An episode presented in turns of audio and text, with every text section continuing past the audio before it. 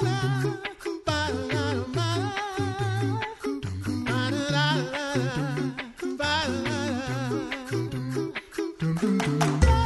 You're listening to the Coffee Hour. I'm Andy Bates. I'm Sarah Gulseth. Thanks to Concordia University Wisconsin for supporting the Coffee Hour. Find out more about Concordia University Wisconsin at cuw.edu. Live uncommon. Recently, Pastor Doug Griebenow shared great stories with us when he took the Coffee Hour on the road for us. And we're going to share just two more of those with you today. So CCLE. Consortium for Classical Lutheran Education, ccle.org. And now we're going to hand it over to Pastor Doug. This is Reverend Doug Griebenow with KFUO Radio, and we are at the 2022 conference of the Consortium for Classical Lutheran Education, held at Redeemer Lutheran Church and School in Fort Wayne, Indiana.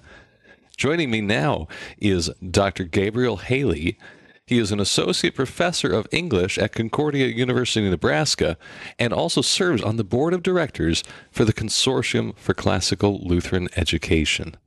Dr. Haley, thank you for joining me today. It's a great pleasure to be here. Would you take a moment and just introduce yourself to our listeners?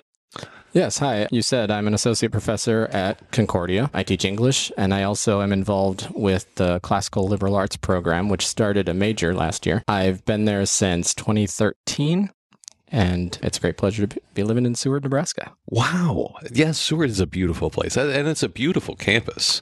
We love it, and my family uh, roams the town, and I walk to work, and it's kind of idyllic. that, that is almost the idyllic professor life, right? you know, I would like to know a little bit more about this new program in the classics. Could, yes. could you talk about that a little? So it, the major just started last year. We had a minor that started a little bit before that, and it offers an interdisciplinary selection of courses that trains students in the classical liberal arts. So we have an English course, a Latin course, a history course, philosophy course, and also a, an elective that they can choose, and an art history course. Wow. You know, maybe this is a good question to ask. What is classical Lutheran education? Because you, you talked about th- these different components mm-hmm. in this in this program, but what is it that makes education classical? There are so many different ways to answer that question, but I have a kind of two point message I like to start with anyway. Okay. My my two point message is that first of all, classical education focuses on these foundational sources and they are culturally and aesthetically important. And then second of all, classical education cultivates a disposition towards this material where we're looking for what is good and true and beautiful. So that's what I use as a starting point. There's a lot more that could be said, but, but that's the nutshell. Yes. I like that good and true and beautiful. Mm-hmm. And and so this this model of of classical Lutheran education it, it is it is really driven at a, a kind of formation of the whole person. Yes. Talk a little bit about that. So a lot of times people think about education and they're they're thinking about making a worker. You know, they're thinking about getting a degree that's specific to a specific job. And so they end up almost bypassing their education because they're aiming towards a certain goal that's not even the education itself. Now, this kind of education tries to ref- reflect back on what you are doing in that time, and it's aimed at cultivating the mind and making somebody well read, making them eloquent, making them a logical thinker. And by reading great materials from the past, we participate in this long conversation where things we might have thought about are being talked about and we engage with them in new ways. But also, there are things that we've never thought about. And there are times and periods that help us to reflect upon our time better and uh, reflect upon our thoughts a little bit better. And I think make us better equipped for serving the church and world. So instead of being driven at this at this end goal, it's really a sort of a formation process that that affects the person. Correct. The idea of the liberal arts is is that it's it's freeing. It's it's liberating, lot, yeah, right? liberating. There's a lot of discussion that could happen around the the definition, but one way to think about it is simply that you are engaged in what is good and true and beautiful for a time without the utilitarian justification. And it is for a time, right? It, it's something that does result in a vocation that puts food on the table. Right. And I think especially today, it actually has a really practical edge to it in the sense that there are so many careers that people go through today. And we just went through the great resignation and people are changing careers again. And if we only had a single degree that aims at a particular job, If you were siloed into this one that's point. right, right.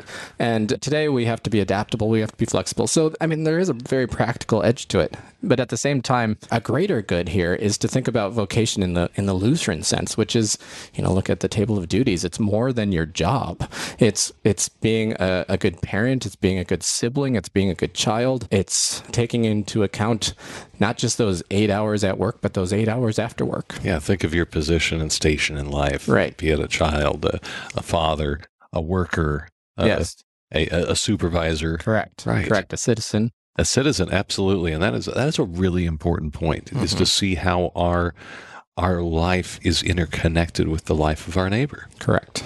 Yes. Amen. Now, a big portion of of I, I, I think your emphasis, especially being uh, you know the associate professor of English, you have great familiarity with this, are what are known as the the great books. Mm-hmm. And what are these great books, and how are they a part of classical Lutheran education? Right. So these are those foundational sources. And there's a long history here. Great books is a definition of a Latin phrase, bonae literae, which means good books. And these are the books that encompass uh, literature, theology, philosophy, but these foundational sources that are they're culturally important. They can also be aesthetically important, right? So not every book has participated in a, a long history of cultural conversation. Some have, right? So, for instance, if you want to know something about democracy, hmm. you should probably go back and read the Greeks. You should read de Tocqueville. You should read Jefferson. There are some important touchstones to just getting the history of what democracy really is. And as you say, this long conversation Yes, that has been yes. happening for millennia. and it provides nuance and thought that gets beyond the, the glib and the trite sayings of the moment. the sound bites of the day. Yes. And the uh, there are works that are found, right? They're aesthetically important. And this tells us that the great books is not just a closed canon. And it does have an openness to it. it. We find things, you know, at certain points in history, something like Sir Gawain and the Green Knight might have been lost or obscured, but it was rediscovered. And we found that this is an important product of culture and it does its craft so well. This is worth reading. And Because it is good and true and Correct. beautiful. And and it provides, uh, you know, for instance, if uh, we might learn something about camaraderie and friendship that it's a, a different look at that topic than what we would get in our worldview today, right? And and it gives us a deeper and richer understanding. These things can be full of some errors too. That we're not saying these works are perfect, but They're not inspired or inerrant, that's right? right, right. And actually, C.S. Lewis, his great essay on the reading of old books, tells us that one of the reasons we privilege the old books is that their errors are so easy to see because they're not our errors. It- when we read modern books, we end up kind of complicit in the errors because we don't realize they're errors. But when you look back at past books, the errors are pretty obvious. And it's the good stuff that shines. Okay, and and it also helps to elevate us out of out of our modern day navel gazing, right? To give us that that perspective beyond ourselves. Right. And so much of the modern era has been about thinking of yourself as an autonomous individual. And our individuality has really led to a kind of divisiveness and, and lack of common culture, common sense, right? Going back to old books gives us that bigger picture that, like you said, kind of getting outside ourselves. And we can rethink some of the ways we interact with each other, some of the ways we think, and I think really move towards things that are good and true and beautiful. Amen. You know, Dr. Haley, I, don't mean to put you on the spot, but Oh.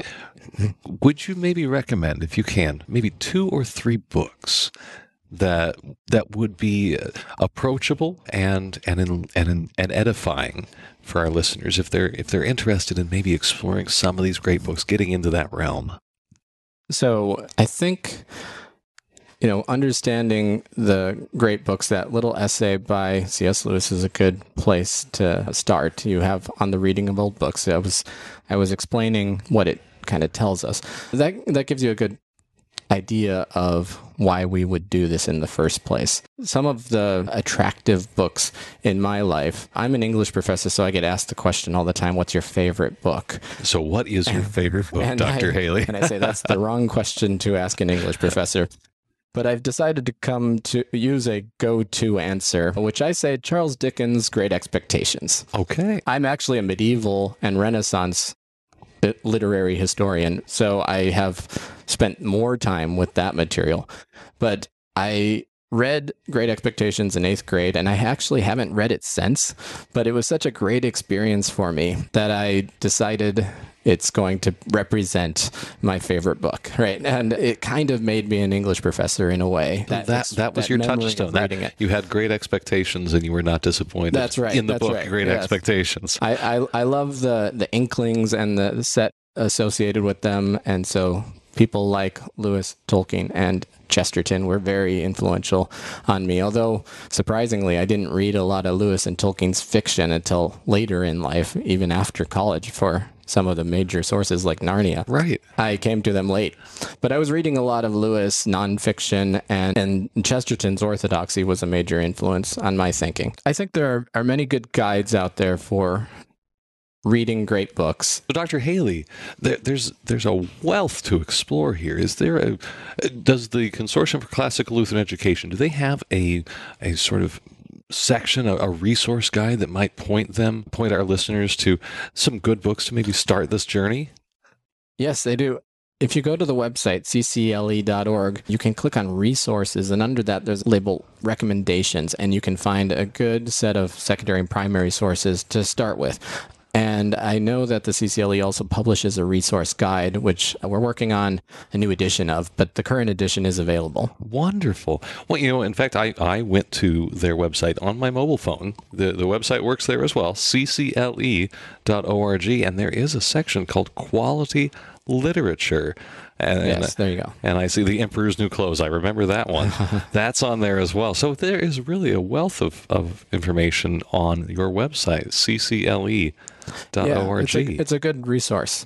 Dr. Haley, before we part ways today, do you have a, perhaps a word of encouragement for for folks that are either looking at uh, classical Lutheran education or are already engaged in it, and and just a a, a good word, a benediction, if you would, Yes. for for our listeners.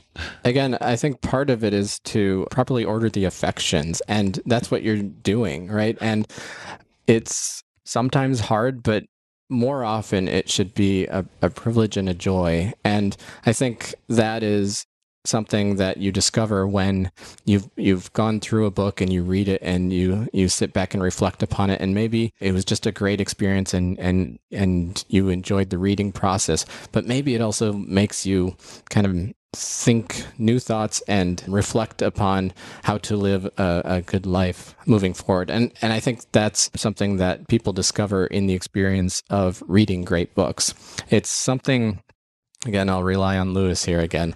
It's something he describes. It's something like learning a new language. When you're on the front end of it, you don't always understand the reasoning and why you're doing it. And it's not always fun, actually. But when you get to the other side and you know that language, you can be eloquent and you can enjoy the poetry and you can enjoy the capabilities that are given. You know, I, I will have to say there's wisdom in that because very often the things that have been best for me Mm-hmm. were also the hardest for me. Yes. Just as it hurts to exercise once in a while, it also sometimes is difficult to learn. To exercise the mind. Exercise the right? mind, yes. Amen. Well, Doctor uh, Doctor Haley, thank you so much for your time and and for opening our eyes to to I and I think this is a good way to to bring a synopsis of this to explore those things in our world that are good and true and beautiful. the things worth exploring. Amen. Yes. Brothers and sisters, this is Reverend Doug Griebenow, and I've been with Dr. Gabriel Haley, Associate Professor of English at Concordia University, of Nebraska, and a member of the Board of Directors with the Consortium for Classical Lutheran Education. If you'd like to learn more information about CCLE, that's the Consortium for Classical Lutheran Education, visit their website at ccle.org. You're listening to the Coffee Hour. I'm Andy Bates. I'm Sarah Gulseth.